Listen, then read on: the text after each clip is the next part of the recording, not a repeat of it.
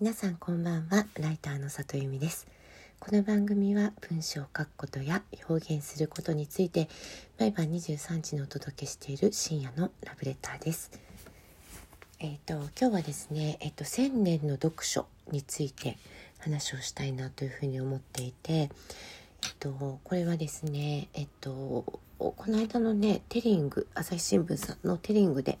書評コラムを書かせていただいた本になります。であのこれねえっとすごくあの書店員さんの業界ではとても有名な書店員さんがあの書かれた本なんですけれどもねすっごい良かったので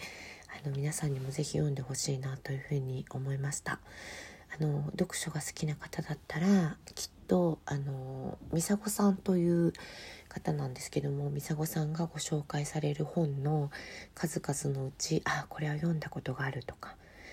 えこれは私はこういうふうに思ったのに美佐子さんこういうふうに思ったのかとか。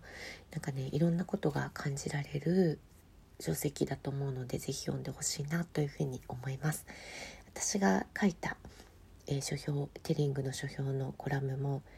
何だろう。あの毎回もちろん力を入れて書いてるんですけども今回はなんかね自分でもすごい力が入ったなと思っていてなんかもともとね文章量がね普段の納品原稿の2倍の分量になっちゃって削るのが大変だった文章なんですけどもあの是非読んでいただければなそっちも合わせて読んでいただければなと思います。でねその時に私思ったことがねあってねなんかね読書ってやっぱりね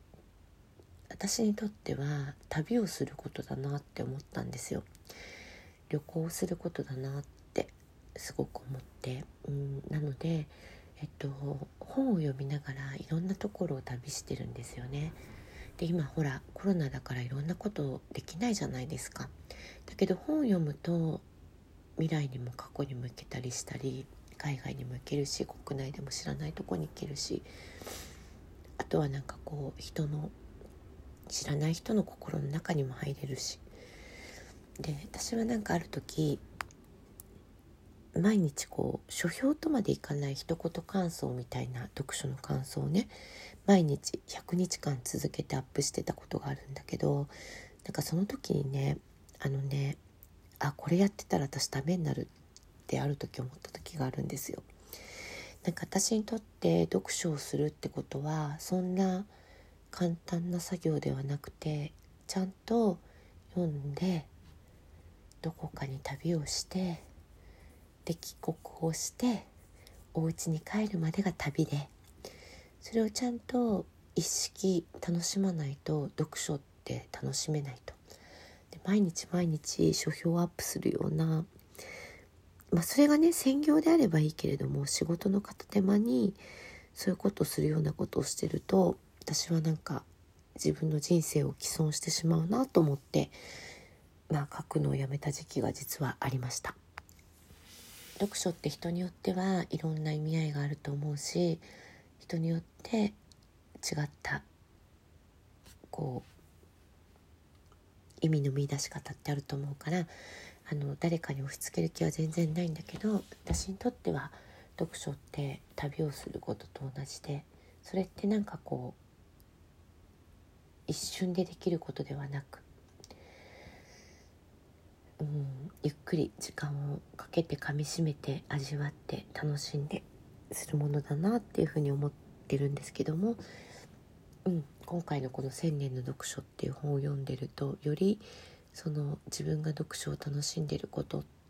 とまた違った目線を授けてもらってねめっちゃ楽しいなっていうふうに思いました。えーなんか今回さこの「千年の読書」っていう本で紹介されてる本ってどのぐらいあるのかな？多分100冊弱100冊ぐらいなのかな？あるのかな？分かんないけどそのぐらいあると思うんですけども。私そのうちの多分5分の1とかもっとあるか200冊ぐらいあったのかな？5分の1とか多分6分の1とかそのぐらいしか読んでなかったんですけれども。でもなんか私が読んだはずの本をあこんな風に捉えることもできるんだとかこんな風に見ることもできるんだって思うこともなんかとても楽しくてね。なんかそれもやっぱりなんだろう。例えばさ同じパリに行きましたって時はどこが良かったみたいな話ができるのと同じ感じでなんか語り合えた感じがしてとても良かったんですよね。なので是非皆さんにも読んでもらえたら嬉しいな。読書好きの人はにはきっとハマるんじゃないかな。っていう本でした。えっ、ー、と千年の読書という本です。えっ、とよかったらえっ、と朝日新聞のテリングさんでえっ、とリンクが貼ってありますので是非読んでいただければと思います。あごめんリンクは貼ってないんだった。えっ、と書評が書いてありますので是非読んでいただければと思います。えー、今日も来てくださってありがとうございました。また明日も23時にお会いできたら嬉しいです。ライターの里由美でした。皆さんおやすみなさい。またね。